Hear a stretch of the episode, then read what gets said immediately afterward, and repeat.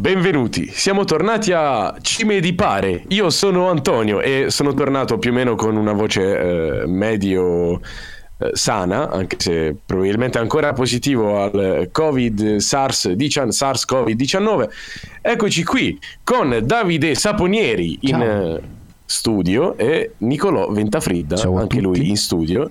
Io sono a distanza e mm, niente, per benvenuti a questo direi. secondo episodio per fortuna sia attenti, vi, vi, vi contagierei tutto. E eh, benvenuti a questo secondo episodio ufficiale e terzo episodio unofficial perché abbiamo un, un, episodio off in mezzo perché stiamo tutti malissimo e vabbè sì, stiamo perdendo oggi abbiamo del nostro staff diciamo quindi pian piano esatto stiamo, stiamo, perdendo pezzi dello staff sì, giorno sì, per sì. giorno. Siamo tornati nel 2020 e eccoci qui oggi con un nuovo ospite un nuovo ospite che ovviamente tocca a me presentare, immagino, giusto? Sì. Anche lui ha la sì, spunta blu, vero. però non è Costantino Carrara, che ci saluta L- e dice che ogni volta lo citiamo in ogni cavolo di puntata.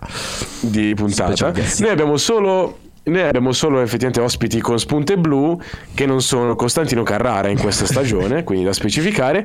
Vorrei quindi salutare qui con noi oggi, che eh, qui con noi anche lui a distanza perché lui ovviamente gira l'Italia, il mondo e eh, la Puglia, quando è in Puglia, Felice Florio. Ciao, ciao. Felice. Ciao, ciao Felice. Antonio, ciao Nicolò, ciao Davide, ciao a tutti. Ciao Felice, oggi faremo finta che sia la nostra prima volta, cioè che noi non ci siamo mai visti prima. Okay. Uh, quindi, ok. Uh, ciao Felice, uh, spero tu sia contento di essere qui con noi in Cime di Pare. sì, anche perché conoscere delle persone nuove, sai che è sempre una bella esperienza e visto che appunto siamo sconosciuti è emozionante. Ah, grazie, anche per me. Allora, eh, vorrei presentare Felice perché allora noi sappiamo benissimo, cioè noi lo sappiamo perché effettivamente abbiamo studiato.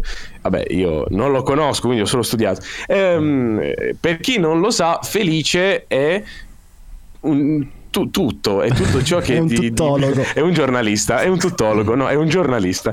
E eh, lui nasce a Palo, dobbiamo dirlo, perché tu sei di Palo.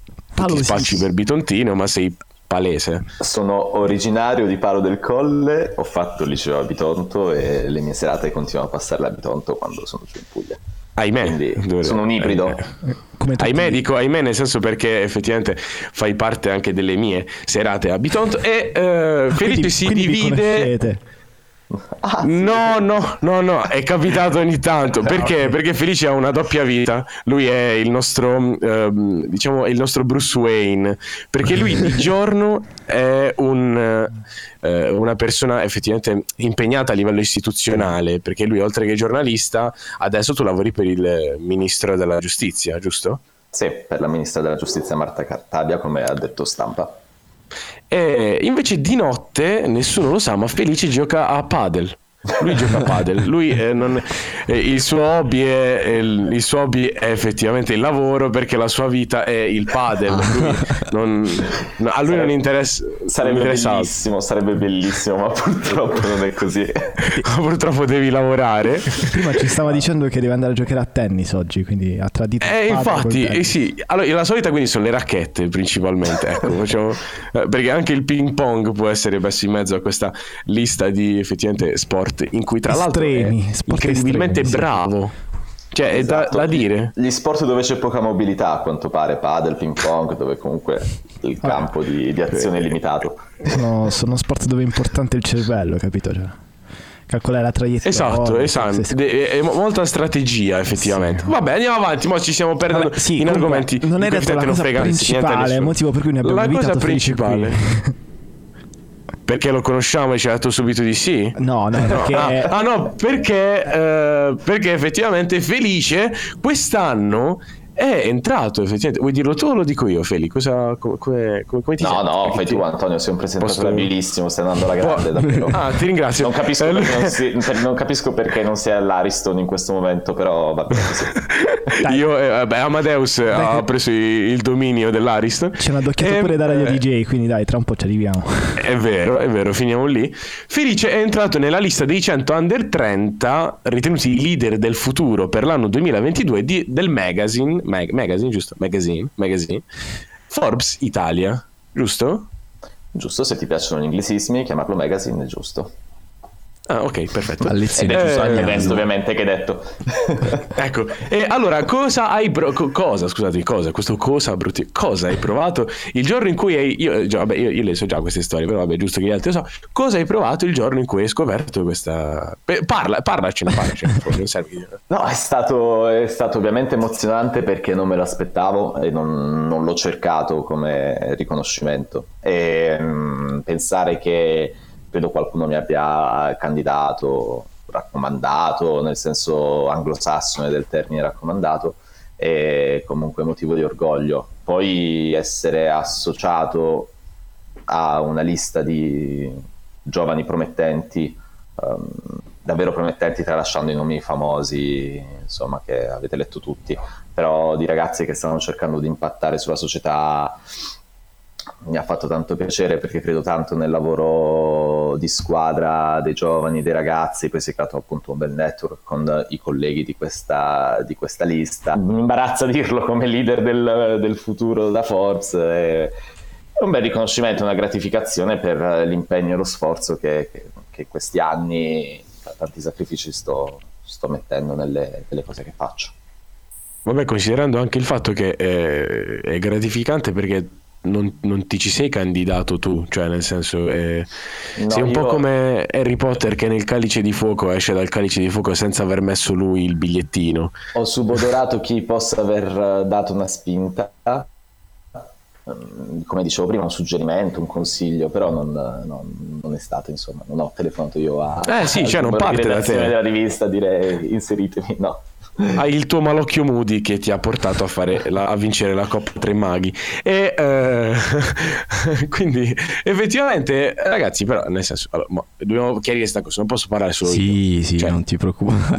No, no perché, chiaro. Cioè, Antonio, cioè, come, devo lavorare solo io, ragazzi. Come tu sicuramente avrai spiegato a Felice, il mood un po' del, del podcast è proprio quello di confrontarci con figure come quella di Felice, che a maggior ragione è arrivato a Forbes dopo tanta gavetta, dopo tanto impegno dopo tanto studio.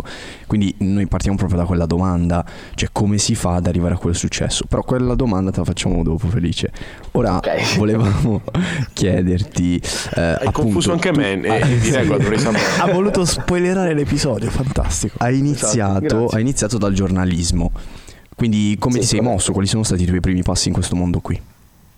Allora, la mia prima esperienza, mm, per così dire, seria nel giornalismo l'ho, l'ho avuta con un, un, giornale che ha fatto la storia poi in realtà dell'informazione in Puglia, in tutto il sud Italia, ovvero la Gazzetta del Mezzogiorno. Mi ci sono trovato per caso a collaborare per un reportage che ho fatto dalla Turchia nel 2013. Mi trovavo lì per viaggio di piacere a giugno e, ed era proprio il periodo in cui a Istanbul, ma anche in altre città della Turchia, c'erano le proteste contro la deriva autoritaria che stava impartendo Erdogan al, all'impianto legislativo del paese. Mm, comburente di questa protesta fu l'abbattimento degli alberi di Gezi Park, vicino a Piazza Taksim, quindi nel cuore di Istanbul. E mi trovai lì in mezzo a tanti ragazzi che protestavano affinché il parco restasse in piedi, non fosse sostituito da un centro commerciale, da una moschea come voleva insomma fare eh, Recep Tayyip Erdogan, presidente della Turchia. E, um, e, mi trovai a raccontare quello che vedevo, un reportage sul campo, quindi tra lacrimogeni, fumogeni, cariche della polizia, via un po' di foto, un articolo e non avendo la Gazzetta del Mezzogiorno inviati lì sul campo, accettò il mio articolo e, e mi pubblicò, però quello fu un, un'esperienza, un fuoco d'artificio, poi tornai a studiare lettere a Bari e um, dopo la laurea triennale sono stato preso a una scuola di giornalismo, ce ne sono una dozzina in Italia riconosciute dall'ordine, che sono quelle scuole che ti fanno fare il praticantato abilitante all'esame di Stato da giornalista professionista. Ho frequentato la Walter Tobagi di Milano dove effettivamente ho capito cosa fosse il giornalismo, perché ho sempre sognato intraprendere questo, questa professione prima di studiarlo con dei professori che sono anche dei giornalisti mm, così competenti, non, non avevo bene in testa in realtà come si facesse questo, questo mestiere. E dopo tutto l'imprinting che mi hanno dato, ho iniziato a collaborare prima con il Giorno di Milano, poi ho lavorato sei mesi a Repubblica, ho fatto stage anche a Sky Sport, ho collaborato per un po' di anni anche col Sole 24 Ore, e alla fine poi mi sono candidato tra i 15.000 CV uh, arrivati nella casella postale di Enrico Mentana quando ha deciso di fondare Open, e mi ha selezionato e lì ho iniziato un po' a, a farlo in maniera non più professionale perché anche prima lo facevo però ero freelance uh, o collaboratore. Invece con uh, Enrico Mentana mi ha assunto in una redazione vera e propria quindi ogni giorno la, la mia vita è stata scandita proprio da questo mestiere. Uh, a partire da dicembre 2018 quando siamo andati online era il 18 dicembre 2018 e il primo dicembre invece ci siamo trovati con tutto il corpo redazionale per la prima volta e di lì in avanti ho seguito un po' la mia strada che poi per una seconda passione, ovvero quella per la politica, si è incrociata con la cronaca parlamentare, quindi sempre più spesso ho incominciato a viaggiare verso Roma perché vivevo a Milano, la scuola di giornalismo l'ho fatta qui a Milano, le collaborazioni tra anni sei mesi a Repubblica erano qui a Milano. E um, ho iniziato a viaggiare sempre più frequentemente verso Roma finché mi sono stanziato lì il 15 novembre scorso quindi parliamo del 2021, per seguire tutto il percorso che ha portato alle elezioni presidenziali, alla rielezione di Sergio Mattarella. Durante quel periodo mi è arrivata una chiamata dallo staff della ministra Cartabia in cui mi è stato chiesto di andare a collaborare, a lavorare per, per la ministra, essendo questo un anno comunque molto impegnativo dal punto di vista del settore giustizia e ho accettato, ho, chiesto, ho chiesto e mi è stata data l'aspettativa dal giornale perché ho accettato perché mi, interessava conoscere come funzionava la comunicazione politica dall'altro lato della barricata, quindi lo vivo come periodo anche di formazione. Ho sempre raccontato la politica dal lato del giornalista, quindi quello che cerca di scoprire, aggiungere un tassello di verità alla narrazione generale che si fa della politica, adesso sto imparando a capire come si comunica dall'altro lato. La, la, la, cosa bella dell'intervistare un giornalista è che fa tutto da solo.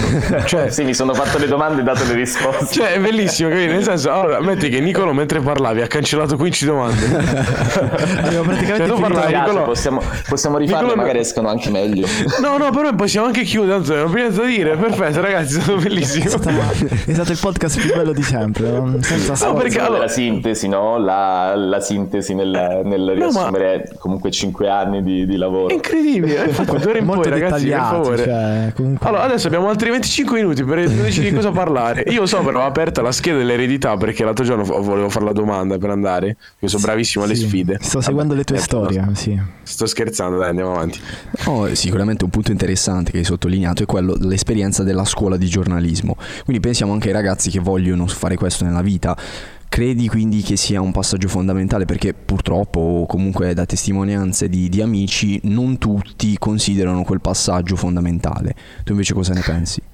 Io penso che sia un passaggio fondamentale e anche non facile perché comunque il numero di posti è limitato um, e inoltre hanno un costo. Le scuole di giornalismo non sono... Sì, ci sono delle borse di studio, ma entri con la borsa di studio hanno un costo è quello di un master, perché poi sono equiparate a un master di primo livello. Um, purtroppo si fanno sempre più fondamentali perché sono sempre meno quelle redazioni che ti fanno un contratto da praticante. È un contratto che ha degli oneri economici per il giornale che te lo fa, però è l'unico contratto che ti, pre- ti permette di svolgere i 18 mesi di praticantato necessari poi a fare l'esame di stato da giornalista professionista spesso i, i, giovani collaborano con i giornali che per carità è gavetta, va benissimo, eh, però ti manca quel tassello burocratico per poi uh, svolgere l'esame di Stato. Le scuole di giornalismo te lo fanno fare durante il corso di studi, perché effettivamente tu uh, più che uno studio teorico fai uno studio pratico, realizzi un settimanale, realizzi un giornale online, realizzi il GR radiofonici, TG, uh, impari questi quattro tipi di giornalismo anzi anche un po' di più perché poi fai podcast, fai web doc um, durante due anni di, di, di scuola. Quindi non è fondamentale, è purtroppo spesso l'unica maniera per uh, fare questo benedetto praticantato, anche se ci sono uh, appunto testate meritevoli che ancora assumono dei ragazzi con questo tipo di contratto qui, per cui tu lavori per il giornale ma impari anche a, cos'è la professione giornalistica anche dal punto di vista deontologico, se, se vogliamo. Uh, per esempio, Open è nato con questo obiettivo qui inizialmente, anzi l'obiettivo principe di Mentana quando ha creato Open è, quello di, uh, uh, è stato quello di prendere dei ragazzi che non avessero mai fatto giornalismo, eh, molti colleghi infatti erano prime, alla prima esperienza, e farli fare il praticantato per poi portarli a svolgere l'esame di Stato. Anche perché qualcuno che non ha mai fatto giornalismo effettivamente da qualche parte deve pure iniziare, cioè nel senso... È quello il cortocircuito, cioè eh, per svolgere l'esame di Stato devi fare un praticantato regolare con contratto di praticantato eh, che ha un costo per cui vieni pagato, vieni pagato ma sei anche lì a formarti, quindi la testata magari non ha la convenienza economica mm, magari non ha mm, la possibilità, non ha nemmeno forse la lungimiranza in taluni casi uh, di crescere una risorsa, portarla a diventare un giornalista professionista e poi avere certo. il suo corpo redazionale. Altri, e quindi cioè, ti, non ti resta che fare le scuole, oppure ed è comunque una strada meritevole, immagino ricca di, di soddisfazioni, si può comunque fare il, questo lavoro come pubblicista in collaborazione, mm, da freelance e dai il tuo contributo alla narrazione generale, al, all'opinione pubblica. Anche perché anche le testate nazionali stanno soffrendo un periodo di non, diciamo, non è bellissimo, quindi investono molto poco, soprattutto in certi ambiti, si stanno un po' spostando in altri settori per cercare di diversificare l'offerta per... Tipo la Gazzetta del Mezzogiorno, se non mi sbaglio, ha, ha riaperto da poco, dopo, se non mi sbaglio, due anni sì, è stata che è stata chiusa da un altro gruppo è stata acquistata di recente, ora non mi ricordo da chi, da una cordata di aziende baresi comunque. Da qualcuno, eh, sì, qualcuno. Sì, sì, esatto. un, un, Però per dirti, persona... cioè, si, è fallita la gazzetta del mezzogiorno. cioè. Esatto, che, qu- quanti anni? Io nel senso ho letto l'articolo in maniera anche abbastanza distratto, io sono il classico lettore distratto, quello che proprio legge... legge... Sì, io sono perfetto per il meteo.it che ti manda i... per l'ansa, i, per l'ansa, i clickbait, capito? Bravissimo, bravissimo. Cioè, io sono il re del clickbaiting, cioè vado là, capi, apro e poi leggo che non leggo più niente, capi? Mi soffermo, ma scherzo comunque. Cioè, quindi Felice, come, come sceglierla però questa, questa, scuola? Cioè, siccome appunto da quello che ho capito sono molte, eh, hai consigli per la scelta o comunque come indirizzarsi la scelta?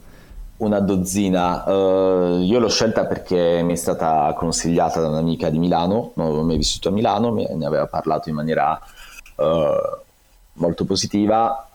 Mi sono informato su chi fossero i docenti e gran parte di loro proveniva dal Corriere della Sera o da altre testate qui a Milano, dal Sole 24 Ore e mi sono fidato del suo suggerimento, poi non ho fatto un approfondimento eccessivo e devo dire che non mi sono assolutamente pentito, anzi grazie alla scuola di giornalismo, soprattutto fare quello che ho fatto poi successivamente in questa professione. Um, non mi sento di consigliarne una più di un'altra perché appunto non le conosco le altre realtà, non le ho sperimentate su di me. Detto ciò ho tanti colleghi che per esempio arrivano dalla scuola di giornalismo della LUIS, della Cattolica, di Torino, di Bologna, di Perugia, anche da Bari, insomma ce ne sono, ce ne, dovrebbero essere 12 o 14, non ricordo bene il numero esatto, però insomma in ogni area geografica dell'Italia se ne trova una.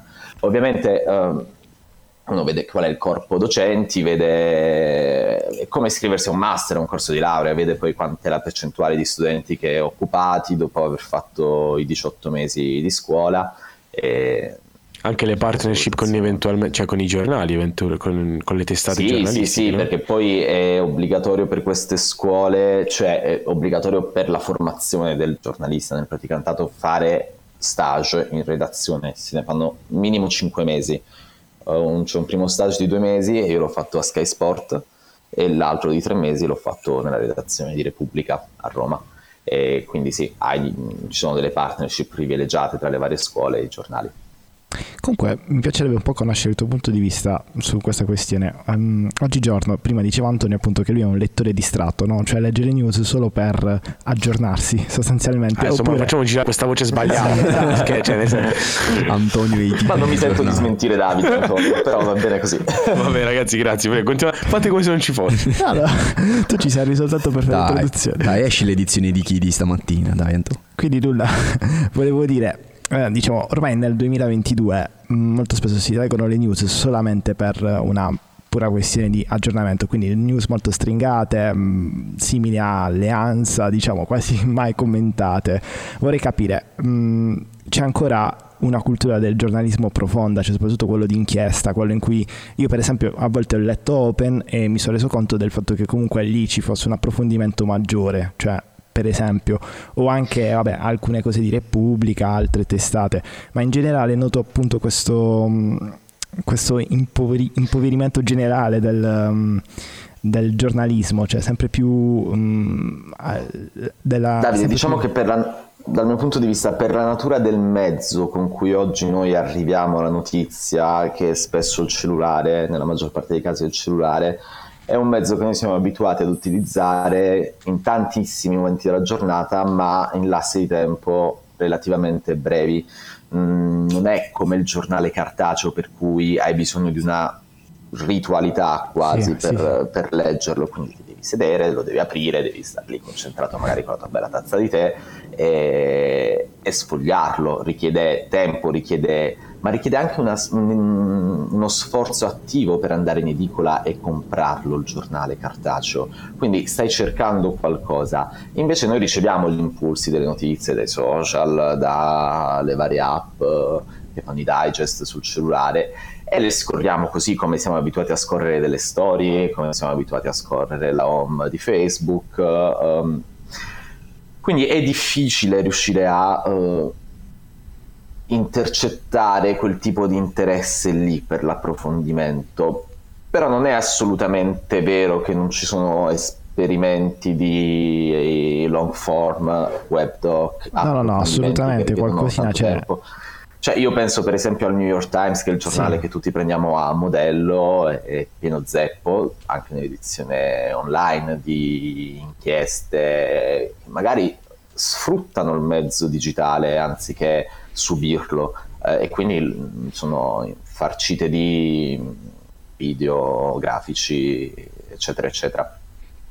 Purtroppo il problema del giornalismo in generale è che il giornalismo di qualsiasi altro tipo di, di campo che sta sul mercato è quello che deve sostentarsi economicamente.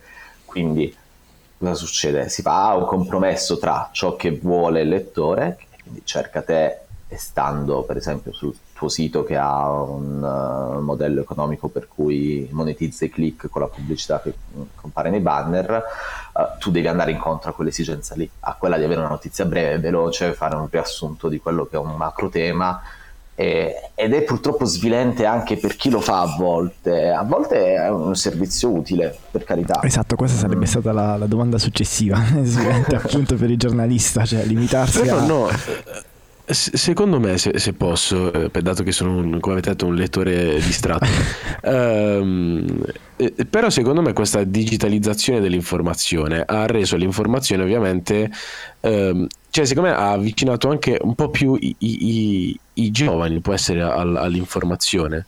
Cioè nel senso adesso l'informazione tutti hanno possibilità effettivamente di atti... Sì, prima però era molto più legata al giornale fisico Sì. o, a- o al media, o agli unici due media che erano radio e televisione. Ma penso che questo Ok. sia il discorso più generale dei social network che hanno reso l'informazione, Vabbè, cioè certo. tutto democratico, quindi ormai è tutto un po' più, diciamo, giunge più No, facilmente eh, a però destinazione a... l'unico Dissen- problema adesso dissen- è... dissento dall'aggettivo democratico Davide ma perché eh, cioè non per andare contro quello Sì, sì. che dici ma perché purtroppo anche quando tu crei un prodotto giornalistico o informativo non puoi semplicemente declinarlo nel digitale ma come vorresti ma devi rispondere a dei parametri che possono essere il SEO la- l'appetibilità sui social per gli algoritmi dei social e più sei bravo a fare quel lavoro lì, più compari nelle ricerche. Quindi non è totalmente democratico, sei sempre un po' sotto la scure di quello che le piattaforme che ti ospitano vogliono. E, ehm, Dipende anche da come vendi la tua visibilità, quindi anche a questo punto. Sì, non mi riferivo a quello, però è tutt'altro che democratico il sistema per cui io sono letto da tante persone, se divido il mio paragrafo in due paragrafetti più piccoli, utilizzo ah, delle okay. parole semplici, delle frasi semplici, cioè non, non sono completamente libero, sto piegando il mio linguaggio a quello che la piattaforma ritiene il linguaggio migliore, sto scegliendo di parlare di Fedez perché so che in quel momento le ricerche sono tutte veicolate su Fedez e ho bisogno di fare click. Cioè okay. non perché abbia un vero interesse pubblico l'ultima vicenda che riguarda l'influencer di turno. Ma per accumulare quindi maggiori, maggiori click quindi a questo punto. Cioè è un po' come se si basasse anche sui cookies quindi sì, cioè ormai è tutta una profilazione del, della gente. È un po' un compromesso che fai, cioè io ti parlo di cose che magari secondo me non hanno una rilevanza pubblica, chissà uh, quanto rilevante, scusate la ripetizione, ehm, ne parlo così ho delle risorse economiche per pagare magari un altro giornalista che invece può fare un lavoro sul campo che ti porta un'informazione che magari non diventerà virale sui social per intenderci, ma che serve a rispondere alla missione del giornalismo, quella di informare e costruire insieme al, ai lettori un'opinione pubblica consapevole. Perfetto, io, io, io, ho capito, so, loro li vedo un po'. Ragazzi, tutto a posto? Presidente? Sì, Presidente? Ci siamo, ci siamo. No, sì, vabbè, anche perché era stato, quello, esaustivo, era quello credo che voleva dire Davide, cioè, eh, vabbè, eh, forse il fatto che oggi un giornalista, come dicevi tu, è anche Forbes il fatto, no scusate, scusate, scusate. è, anche cancella, più, è, anche un po più, schiavo del, del mercato, diciamo così, e eh, c'è meno critica, nel senso buono del termine, fatta da parte del giornalista. Cioè, anche il fatto che oggi un giornalista ci mette molto meno tempo forse eh, rispetto a quando il giornalista tradizionale ci metteva per scrivere un articolo.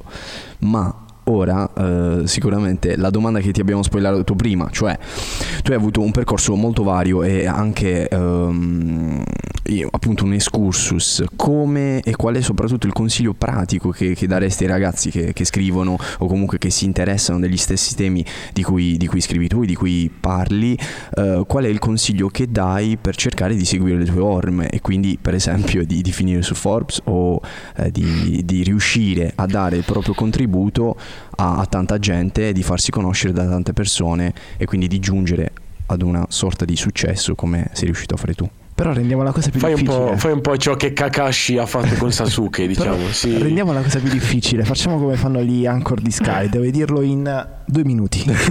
Però devo permettere che quello di finire su Forbes è una piccola parentesi che sì, ti dà gratificazione, però o è sulla dottoressa del, del, percorso. Eh, il primo consiglio che mi sento di dare è quello di leggere tanto, leggere tantissimo, senza però scimmiottare chi stiamo leggendo.